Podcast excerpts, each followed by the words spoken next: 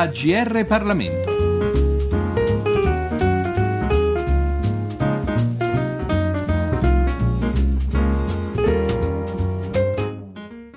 Un eh, saluto, un cordiale saluto a tutti gli ascoltatori sintonizzati sulle frequenze del GR Parlamento da Giorgio Cirillo al microfono per questa puntata della nostra rubrica. Il libro di cui ci occupiamo oggi è Finale di partita, sottotitolo Tramonto di una Repubblica. L'autore è Gianfranco Pasquino, professore di European Studies al Bologna Center della John Hopkins University e presidente della Società Italiana di Scienze Politiche. All'autore L'autore dunque chiediamo di illustrarci il suo lavoro. Ho cercato in una serie di piccoli interventi piccoli saggi di utilizzare le mie conoscenze in quanto studioso, scienziato della politica, professore di scienza politica, per illuminare il cammino contrastato, difficile, complicato della Repubblica Italiana a partire dal, dagli anni 1994 ad oggi e quindi ho analizzato i partiti, ho analizzato le istituzioni, ho analizzato il comportamento di, degli uomini politici e qualche volta anche delle donne che come noto giocano ancora un ruolo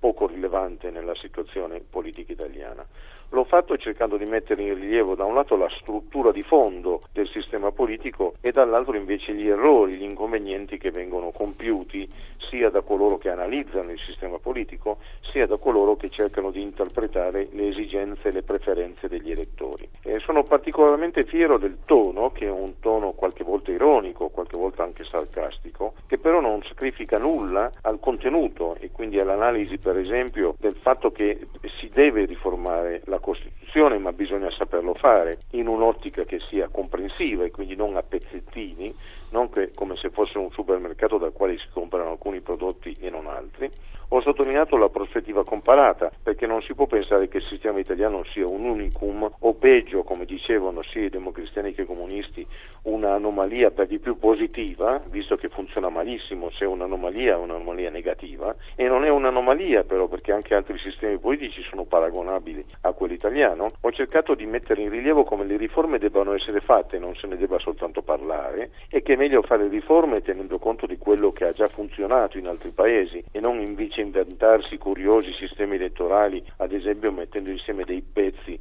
eh, spagnoli con dei pezzi tedeschi, una indigeribile marmellata, ho detto, e ho sottolineato come qualche volta ci siano delle situazioni che richiedono interventi mirati, precisi, come per esempio sul federalismo, che per fortuna è passato di moda anche perché era molto mal congegnato, e come tutto sommato in questo periodo, che sono gli ultimi anni, il, chi ha svolto un ruolo non solo importante ma decisivo è stato il Presidente della Repubblica, dimostrando non soltanto che l'esperienza politica conta, che una vita passata in politica può dare frutti estremamente importanti e utili per il proprio paese, ma soprattutto che la Presidenza è una carica rilevante, non è una carica cerimoniale, fa parte del complesso che tiene insieme il sistema che va dagli elettori al Parlamento, al governo e che culmina con il Presidente della Repubblica. E quindi ho concluso il libro facendo un omaggio non rituale e, e anzi anche affettuoso al Presidente della Repubblica perché la sua saggezza istituzionale e la sua competenza politica che ha tenuto insieme il sistema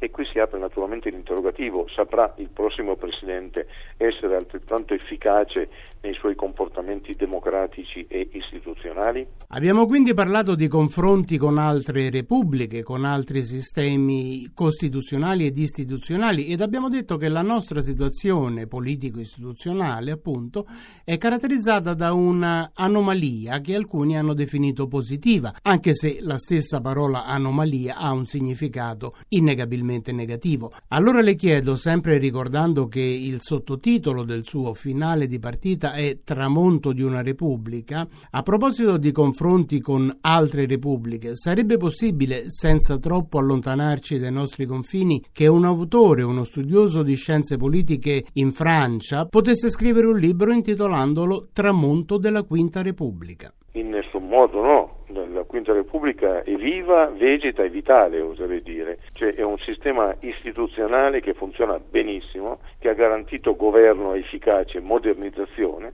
ha garantito alternanza, ha garantito cambiamento della leadership. Lì non c'è bisogno di parlare di rottamazione, perché i leader che perdono escono di scena, mentre in Italia non esce, non esce di scena mai nessuno. Allora, visto che possiamo facilmente riferirci ad esempi positivi e vitali, dopo il tramonto di una Repubblica, sempre per riferirci al titolo del suo libro, possiamo supporre che a quel tramonto possa poi seguire un'alba, foriera ovviamente di luce, ma anche di novità altrettanto positive e vitali?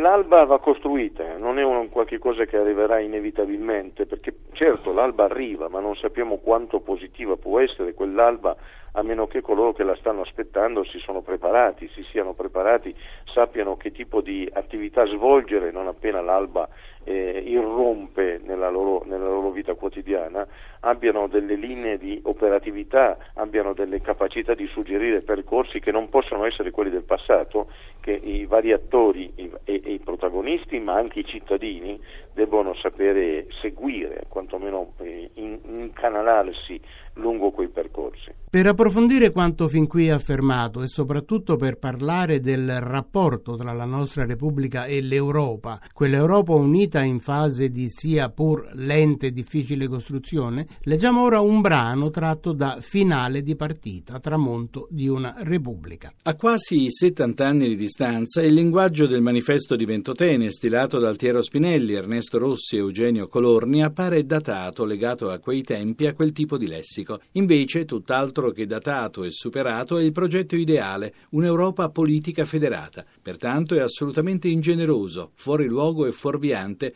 criticare il linguaggio del manifesto perdendo di vista la sostanza del progetto. All'Europa dei loro desideri i tre autori affidavano due compiti straordinariamente importanti e motivanti: porre fine alle guerre tra gli Stati europei, che si sono anche meritate l'aggettivo civili, e dare impito e slancio alla soluzione dei problemi economici, non della sola ricostruzione, ma anche di una più equilibrata distribuzione, alcuni dei quali creati dal capitalismo stesso. Dovrebbero essere a maggior ragione gli storici, non chinandosi miopi sugli eventi degli ultimi due anni, a prendere atto che la costruzione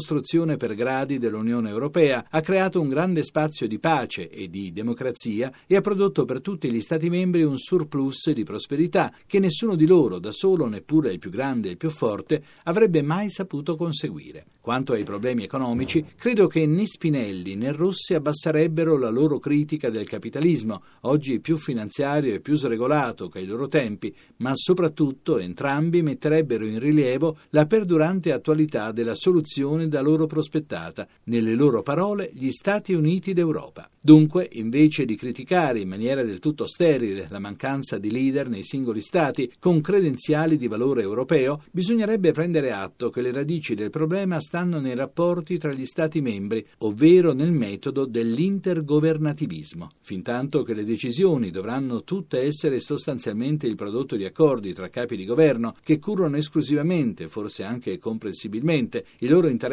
nazionali, ovvero comunque li antepongono a quelli europei, perché non hanno visione, non nascerà nessuna Europa politica e federata. Sia Spinelli sia Rossi erano perfettamente consapevoli che la politica si fa anche intorno a concreti e corposi interessi che possono essere trascesi soltanto se da un lato vengono create istituzioni nelle quali si innestano valori, dall'altro vengono chiamati all'azione i cittadini. Ancorché regolarmente e acidamente denigrate, esistono almeno due istituzioni europee, vale a dire il Parlamento e la Commissione, nelle quali sono collocati valori politici autenticamente federali. Sarebbe però opportuno sottolineare l'imprinting del federalismo anche nella Corte di giustizia europea e non da ultima nella Banca Centrale Europea. Fatto da intellettuali qualsiasi discorso sulla cultura europea, sull'identità europea, sul popolo europeo, ha qualcosa di narcisistico e velleitario. Non è sbagliato, anche se sicuramente c'è già molta identità, c'è molta cultura e c'è molto popolo europeo. Al proposito, le critiche nelle quali si esercitano troppi intellettuali europei, fortunatamente non tutti, sono piuttosto altezzose e snobistiche. Quelle più di identità, di cultura e di popolo, che stanno nei nostri desideri di europei, lo potranno suscitare, provocare, aggregare i politici che finalmente agiscano considerando il livello europeo non soltanto come importante, ma soprattutto come superiore al livello nazionale, proprio come avviene negli Stati federali. Potranno farlo e lo faranno quando la competizione politico-elettorale nell'Unione Europea non conoscerà più confini nazionali, vale a dire che la politica avrà introiettato i criteri Schengen, senza frontiere, incentivando ciascuno di quei politici a diventare predicatori convinti di obiettivi e valori del federalismo politico. È giusto ricordare l'europeismo di De Gasperi, in una certa misura profeta armato, poiché dotato di potere politico nazionale. Ma è ancora più giusto richiamare l'intensa attività politica e istituzionale di Spinelli, profeta disarmato.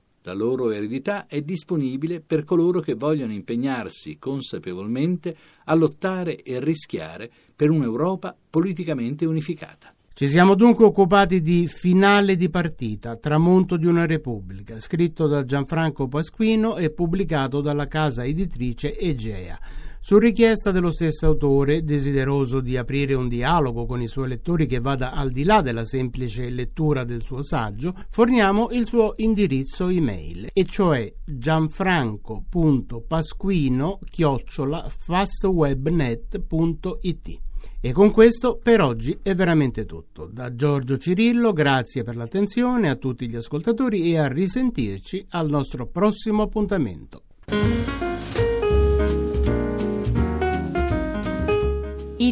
AGR Parlamento.